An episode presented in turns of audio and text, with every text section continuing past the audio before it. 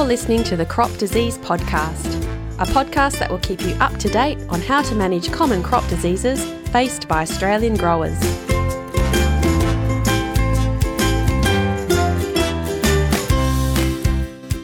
The season is well on its way now, and there's definitely a mixed bag of good and bad going on across the country. But what diseases are happening in which regions? And what can be done about it? Listen in as we're about to go on a quick trip across four different grain growing regions. Hello, it's Megan Jones from the Centre for Crop and Disease Management, and I'm going to get the latest seasonal updates from four agronomists or advisors from Queensland, New South Wales, South Australia, and WA. Also with me on this journey is my co host, CCDM Director Mark Gibberd. Welcome to the show, Mark. G'day, Megan, and it's great to be here. It's good to have you as always. So, Mark, have you just come back from France? What did you get up to there? Uh, yes, Megan, I've just got back from France and um, happily come home without COVID, which is fantastic. um, I, I, was over there for the International Congress in Plant Pathology, and so the main reason for me to go was that there was a workshop running uh, just prior to the, the main meeting, which looked at the role of satellite sensing and disease epidemiology in decision support uh, for disease management. And it was really fantastic to see uh, what other people were doing around the world, particularly in North America and in Europe, around using remote sensing or in-field data to help to, to support decisions around disease. I came back feeling really validated that the stuff that we're doing in Australia is is really good. Um, it's on the leading edge, and um, and we're heading down the right direction. And of course, in Australia, we're a small part of the global R and D investment.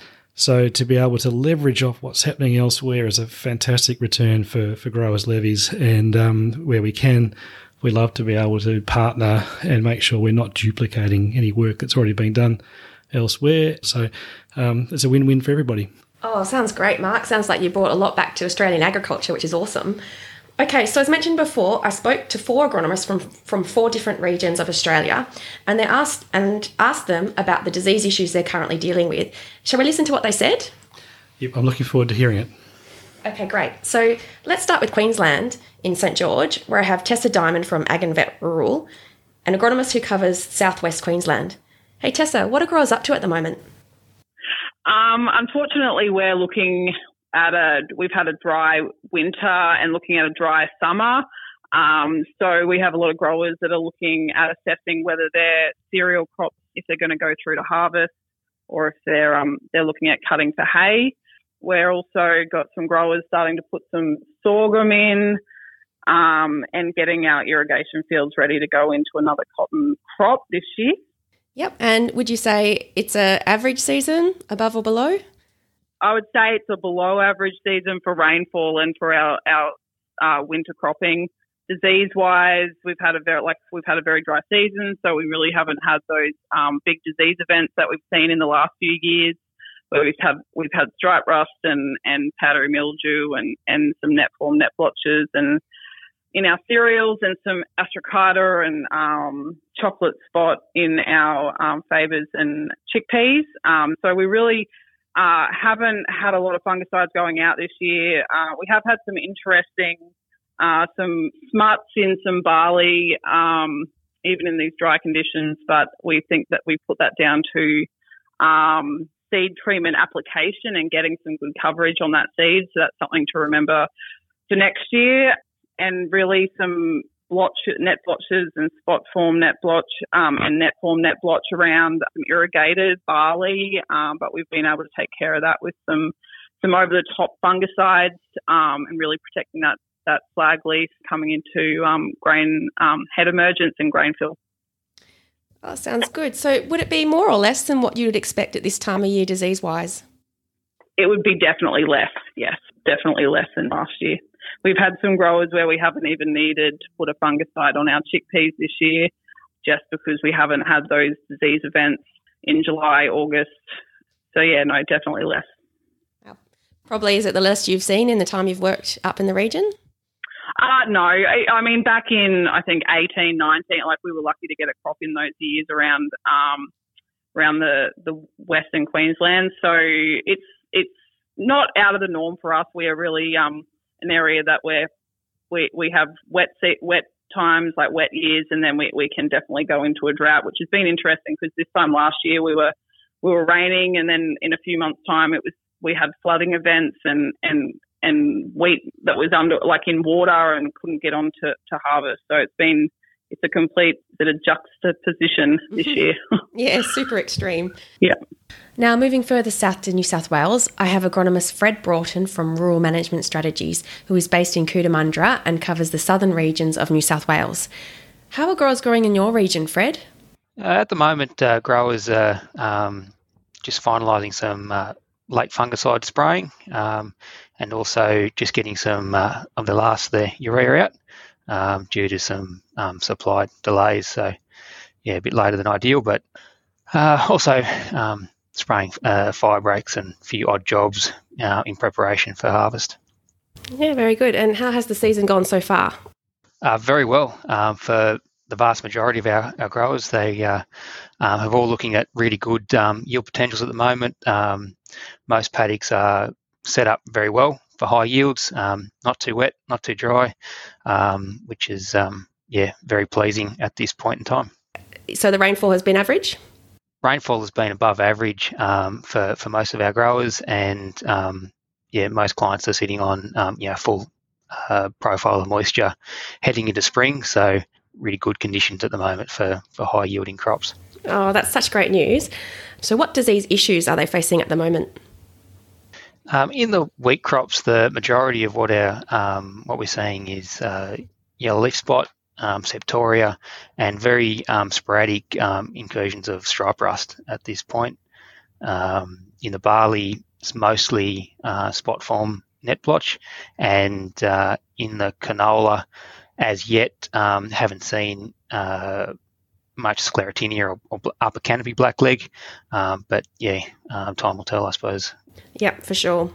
Uh, so, any concerns about the rest of the season, disease wise?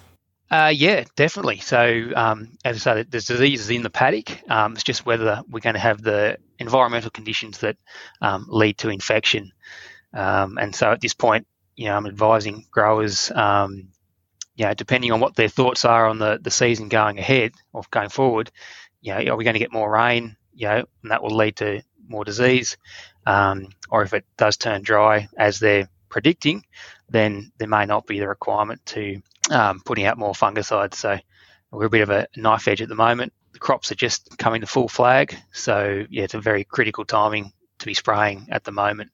Oh, absolutely, Fred. Now moving to South Australia, I've got advisor Mick Faulkner from Agrilink Agricultural Consultants in Penwortham, who covers the mid north of South Australia. How are growers going in your region, Mick? Yeah, I guess they're a bit nervous, to be honest, Megan. They, um, we, you know, we had um, pretty good rains in, in June and then July. Um, for a large portion of uh, of the state, July was pretty dry. Um, bit of a reprieve, I guess, ten days ago for the northern agricultural areas and especially the southern Mallee. And the upper, the upper and lower southeast have, um, you know, after after a record wet, um, they're still um, looking pretty good. And the reports from Eyre Peninsula are, are reasonably favourable, except for the uh, for the far west coast. So it's it's not bad, but everyone's on a knife edge. We've had substantially below average rainfall for nearly two months, and um, and there's a lot of nervousness around. Yeah, for sure. So, are there any disease issues that they're facing at the moment?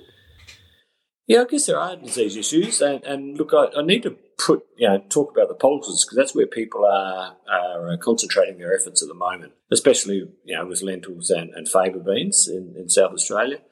Generally, in my experience, we'd say that ascochyta levels are are quite low, but I know in lentils that won't be the case in, in other areas. So that leads on to the cereals. Um, I guess, look, in the bottom parts of the canopy, just about everywhere I go, where there is a lot of septoria. But the dry July has, has certainly held that up. But we also have, are starting to see evidence now of the splash that occurred at some um, some rainfall events over the last two or three weeks. That um, it is starting to creep up the canopy where where um, cover sprays haven't been uh, applied. The only real reports we've heard of stripe rust have been in the southeast, but we understand that it'll be, it'll be much more widespread than that. But um, speaking to a, a couple of uh, consultants this morning, just realising that there was a lot more flutriafol used this year than perhaps we would have in the past because of that, that fear of, especially of striped rust, um, you know, knowing that there was a green bridge over much of southern Australia. The powdery mildew, uh, spoke to Stewie Sheriff this morning. Um, Stewie's one of the leading experts in, in powdery in, in SA. And um, yeah, still at this stage, probably isolated um, and severe in some areas in, in the warmer environments. Um, so it's around. It's it's difficult. The extent of strobilurin resistance really. Uh, I don't know that we're on top of that because it's developing so quickly. Barley's unusual, and, and in fact, I think this is probably a third year in a row that in a lot of the barley growing areas, the barley crops are remarkably clean, where we don't quite expect them to be to uh, be as clean as they are. Saying that, we still have pockets of spot form and net form and net blotch, and in the mid north, a little bit of scald that is a concern because that's where the last mutation of um, scald occurred. So, yeah, we're actually seeing a reasonable amount of bacterial blight in oats, probably more than we normally um, experience. Um, we do have um, reports in the, the wild oats along roadsides in the in the early areas uh, that the rust is present, so we would expect um, some identification soon for um, in, in grain crops. The area of blackleg is um, is nowhere near as severe as last year, and it would be interesting to go back over the, um, the seasonal conditions, uh, rainfall and and wind and humidity to see see what the driver um, of that response is. You know, there's been a lot of protective sprays for sclerotinia. Uh, I guess last year was probably South Australia's more devastating year for sclerotinia than we've seen for a while. Um, but this year, with the return of, of dry weather, you know, it, it, the jury's still out, I think, on whether the, we're going to get a response to those uh, those sprays. There's usually not too much of a consideration, but then again, we got caught last year that um, that September uh, sclerotinia was was uh, an important issue. Thanks, Mick. Now, finally to Western Australia. Agronomist Monica Field from Farm and General in Esperance covers the most east southeast regions of the WA wheat belt. Monica, can you tell me what's happening in this part of the world and what diseases are around? I guess we've had some insect issues the last couple of weeks, so we've we're running around checking aphids and budworm and things like that. We haven't had too many areas be problematic yet, but it's we're conscious of the weather conditions being warm and we haven't had huge amounts of rain for the last couple of weeks. There's been in probably the higher rainfall zones, flag leaf um, fungicides going on wheat crops. People get ready for harvest. Really, they're kind of trying to get everything prepared in that space too. Is it um, looking like an above average season or below? a mixed bag. That's probably my easy answer to that question. Um, the western side of Esperance is probably on the drier side than the eastern side. There's some great crops through the eastern side. Um, so honestly, yeah, I can't answer one easy answer. It's just varied.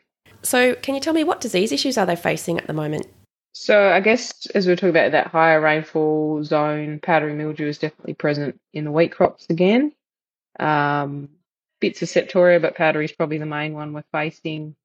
Uh, barley levels have been honestly quite low, apart from Planet. Planet is um, has high levels of net type net blotch again. Um, the area of Planet has shrunk this year because of the issues we've had in the last couple, but that's definitely a struggle. I think because we've had a bit of a shift in barley varieties, there's definitely some varieties with a bit better disease tolerance, so we don't have the levels of spot type and net type around yeah, sclero. There's definitely sclero you can find in crops. It's it's there, but I don't know that it's developed as much as it could have if we'd had a probably wetter um, August. And then there's a little bit of leaf rust kicking around in some wheat in the mallee, which I guess is a little bit concerning because it's probably not something we've seen and then seen it develop much before. So that's probably something we're keeping an eye on because there are some areas that probably traditionally may not have a fungicide just from yield potential and what's happening with the season. So that's something we probably is a little bit different this year that we're keeping an eye on. So in the last episode, we talked a bit about um, the high disease load growers experienced last season. How is that mm-hmm. all going this year? Do you think you're getting the disease you expect, or is it okay? Um, I, I would say honestly, as a general comment, disease levels have been low this year, and I think that's put down to weather. Um, we've just had wet, dry, wet, dry, and just depending where you are, and I think those weather parameters have played a pretty big part in where the disease levels are in your crop, essentially. Yeah, I guess I probably expected it to be higher this year, but as I say, I think weather has has played the draw card really. Thanks, Monica. So, Mark, what did you think about all that? Most areas need some more rain, and so with that, we're not seeing the high disease levels. I guess it's good growers are getting a break from diseases this year, don't you think? It's fantastic to get a break from diseases, but I'm sure everybody would love to see some more rain. And I've just been out to the central wheat belt of Western Australia over the last couple of days, um, including a, a, visit to the Dowerin Machinery Field Day yesterday. And um, pretty much everybody I've spoken to and everywhere I've seen, things are starting to look pretty thirsty. So, yeah, we're hoping that we're going to see some rain. Um, not, not over the next couple of days, but as soon as possible thereafter in the west. And I'm sure in other parts of the country we're seeing the same sort of pressure coming to bear. But you're right in the sense that uh, that um, dry spell uh, and perhaps in some circumstances unusual temperatures have really tried have really minimised the disease pressure uh, that we're seeing at the moment. Um, that has a benefit going forward, of course. Um, if you've got less disease pressure in this year, um, obviously, as we approach the end of the season, um, that's going to help to minimise the carryover of inoculum for next year as well. Okay, well, let's move around the country again and hear about the kind of management strategies they're recommending at the moment. So let's start again in southwest Queensland with agronomist Tessa Dimond. Tessa, what are some strategies you're trying to get growers to think about right now? So this season, I suppose we've had a low disease risk so we haven't had the issues, but we've just got to make sure that we don't become complacent. We're coming into harvest, so we're looking at what what pre-emergence we're putting down. So then we need to know what our crop rotations are. So just really being mindful of what what disease pressure we have had in the last past few years, our stubble management, making sure that we're using clean seed, get using seed treatments, um, and, and, applying those appropriately to get good coverage choosing varieties that um, have a good agronomic pa- package. But um, probably our main one, we'll still get rain events over summer this year, which is our predominant rainfall time, summer dominant rainfall. So we will be, we will have um, green bridges and some with your volunteer cereals and, and chickpeas and pulses and things. So we've got to just make sure we keep on top of that so we don't have disease coming from one, one season to the next. Oh, yeah, for sure. Sounds great. So, anything to keep an eye on? I suppose that we've just got to this ride this year out. It, it, it is a drier and hotter year than probably the last few years, but um, just remember that we've got a good agronomic practice to um, make sure that we're, we're keeping everything clean and, and, and making sure that we're, we're still a productive um, grain industry. Well said, Tessa. Let's move south to New South Wales with Fred Broughton. Fred, what sort of strategies should growers be thinking of and anything worth keeping an eye on? Uh, well, definitely putting out more fungicide if they believe, yeah, they're going to be getting rain in the next few weeks. Yeah, that's probably the, the most critical one at the moment. Uh, the canola should really have been sprayed by now. It's it's um, well and truly in the middle of flowering, so yeah, that's probably the most time critical. And yeah, just a bit of late urea ASAP. Very good. So, anything else to keep an eye on? aphids uh, have been sort of getting around at the moment. Um, yeah, not so much what I've seen personally, but yeah, there's a bit of talk around yeah cereal aphids and um, yeah the odd sort of aphid in canola. So just something to to keep in mind. Um, yeah, as it starts to warm up, if crops are st- stressed, you know they're particularly susceptible. Um, so that's something we're just yeah monitoring at the moment. Last year, people had relatively good success with uh, head washing uh, in wheat in particular for um, Fusarium head blight. So yeah, obviously that inoculum I imagine will still be present this year. So we just need to to manage that situation if it eventuates or if there's you know the conditions conducive at the time. For sure, Fred. Now moving on to South Australia's mid north region with Mick Faulkner. Mick, how about in your region? What management strategies should growers be thinking about, and what should we keep an eye on? I think the GS39 spray is um, for both Septoria and stripe rust is still on everyone's um, hit list. Sprays that would normally be applied at um, GS30 to 32 for, for both eyespot and Septoria, and perhaps a, a first cover spray for the stripe rust uh, uh, have been effective, very, very effective each each year. And, um, and most people have been able to get those on. So it's just a matter of being a bit patient and waiting, waiting until GS39 is fully established rather than the sort of mistakes that were made last year, just going that little bit early and um, not having um, flag leaves fully extended and then battling you know, more stripe rust perhaps in the head than, than would normally be expected. So it's a matter of just getting that timing right. So that, that's the most important, I think, in, in wheat. There are some areas where the uh, where powdery mildew is still really developing and and worrying that if it if it moves further up the canopy, it's going to be an issue. So those I think those strategies would be for most to include strobilurin um, in their application, but of course, as we previously said, we, we don't really know the full extent of resistance. So I guess most people would, where they are experiencing uh, powdery mildew problems would have an application of um, of a strobilurin plus um, a DMI. Sounds good, Mick. Anything else to keep an eye on? I think we should be just looking, even though we had a fairly late break to the season, that didn't occur everywhere. And I think it's well worth um, just keeping our eye open for barley yellow dwarf virus from the, especially in the early sowing areas.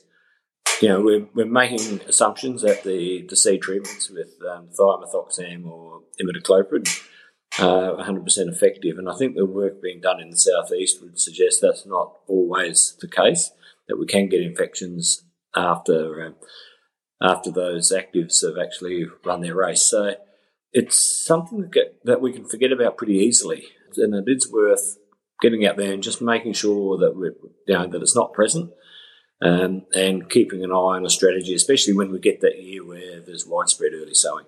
Thanks, Mick. And finally, to WA's Esperance region with Monica Field. Monica, what management strategies should growers be thinking about in your region?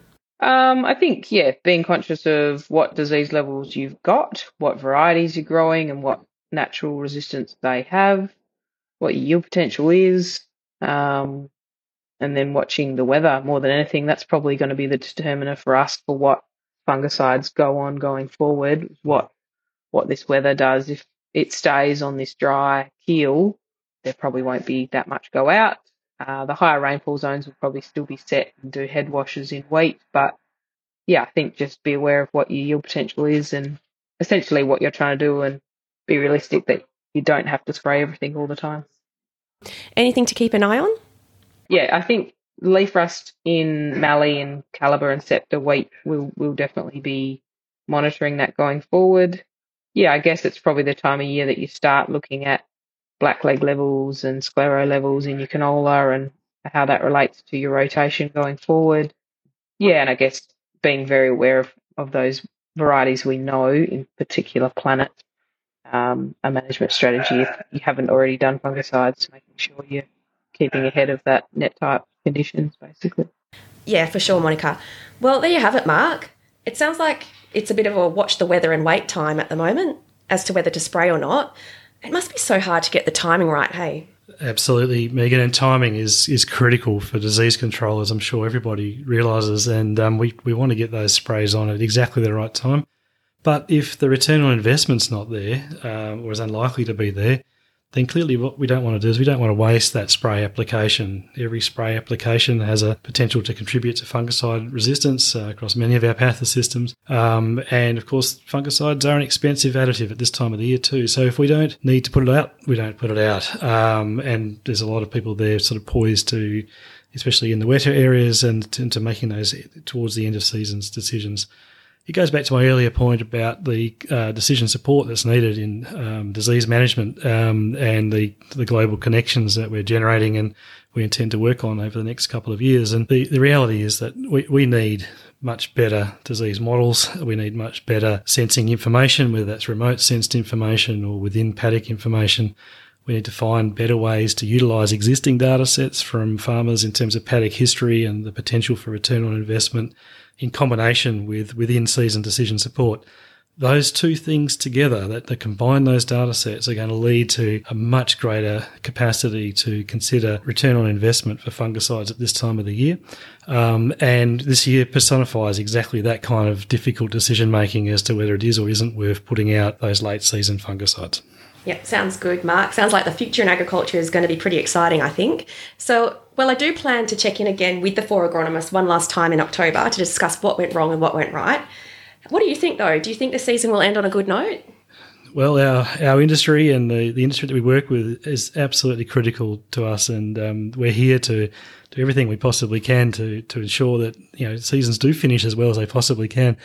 Unfortunately, what we can't control is we can't control the weather and the rainfall, and um, so we can do everything we possibly can to set up yield potential, as everybody out there is doing. But we're, we're still we're, we're waiting to see what comes through in terms of that uh, later season rain.